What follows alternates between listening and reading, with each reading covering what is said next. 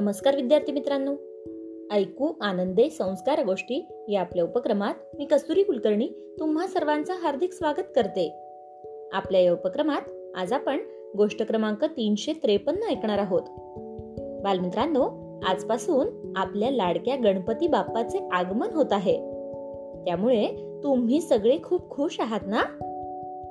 मित्रांनो दरवर्षी भाद्रपद महिन्याच्या शुक्ल पक्षातील चतुर्थीच्या दिवशी गणपती बाप्पाचं आपल्या घरी आगमन होतं. गणेश चतुर्थी म्हणजे गणेशाचा प्रकट दिन असं म्हटलं जातं. जगभरात गणपती बाप्पाची वेगवेगळी नावही आहेत बरं का?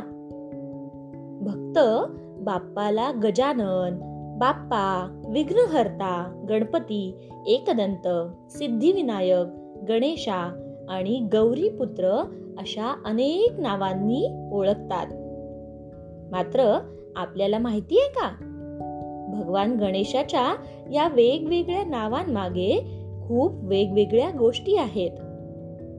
चला तर मग आज आपण जाणून घेऊयात गणपती बाप्पाला एकदंत का म्हणतात त्याबद्दल. आजच्या गोष्टीचे नाव आहे एकदंत. मित्रांनो पुराणात सांगितलं गेलं आहे की भगवान परशुराम एकदा आपल्या इष्ट देवतेला म्हणजेच भगवान शंकराला भेटण्यासाठी कैलास पर्वतावर गेले होते. त्यावेळी भगवान शंकर माता पार्वती सोबत आपल्या गुहेत होते. ते देवी पार्वतीला श्रीरामाची कथा ऐकवत होते. कथेमध्ये कुठलाही व्यत्यय येऊ नये म्हणून त्यांनी गणपतीला आज्ञा दिली होती की कुणालाही गुहेत आत सोडू नये. सोबतच त्यांनी गणपती बाप्पाला आपलं त्रिशूलही दिलं होतं. जेव्हा भगवान परशुराम कैलास पर्वतावर पोहोचले तेव्हा त्यांनी पाहिलं की भगवान शंकर पूर्ण कैलासावर कुठेच नाहीयेत. फक्त एक मुलगा एका गुहेबाहेर उभा आहे. परशुराम आपल्या इष्ट देवतेच्या दर्शनासाठी संपूर्ण कैलास पर्वतावर फिरत होते. मग त्यांनी गुहेत जाण्याचा प्रयत्न केला. जिथं भगवान शंकर आणि देवी पार्वती बसले होते. श्रीरामाची कथा ऐकत होते. जेव्हा गणेशानं भगवान शंकरांचा त्रिशूल रोखून परशुरामांना गुहेत जाण्यापासून थांबवलं तेव्हा परशुराम गणेशावर खूप रागावले.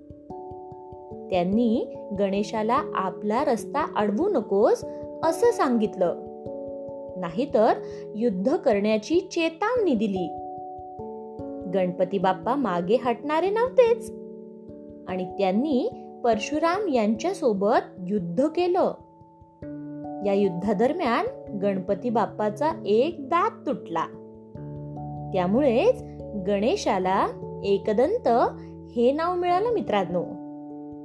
नंतर भगवान शंकर आणि देवी पार्वतीनं जेव्हा हे बघितलं तेव्हा त्यांनी परशुराम यांना गणपती आपला मुलगा असल्याचं सांगितलं. तर अशा प्रकारे गणेशाला एकदंत हे नाव मिळालं. मित्रांनो गणपती बाप्पाच्या प्रत्येक नावामागे अशा प्रकारची एक ना एक कथा आहे. मग या गोष्टी जाणून घेण्याचा तुम्ही नक्की प्रयत्न करा. आणि हो गणेशोत्सव साजरा करताना आपली काळजी घ्यायला विसरू नका. मास्क वापरा सुरक्षित अंतर ठेवा आणि कोरोनापासून स्वतःचे संरक्षण करा. चला तर मग. सर्वांना गणेश उत्सवाच्या हार्दिक शुभेच्छा देऊन आज आपण इथेच थांबूयात. आणि उद्या पुन्हा भेटूयात अशाच एका छानशा गोष्टी सोबत आपल्याच लाडक्या उपक्रमात ज्याचं नाव आहे ऐकू आनंदे संस्कार गोष्टी. तोपर्यंत नमस्कार.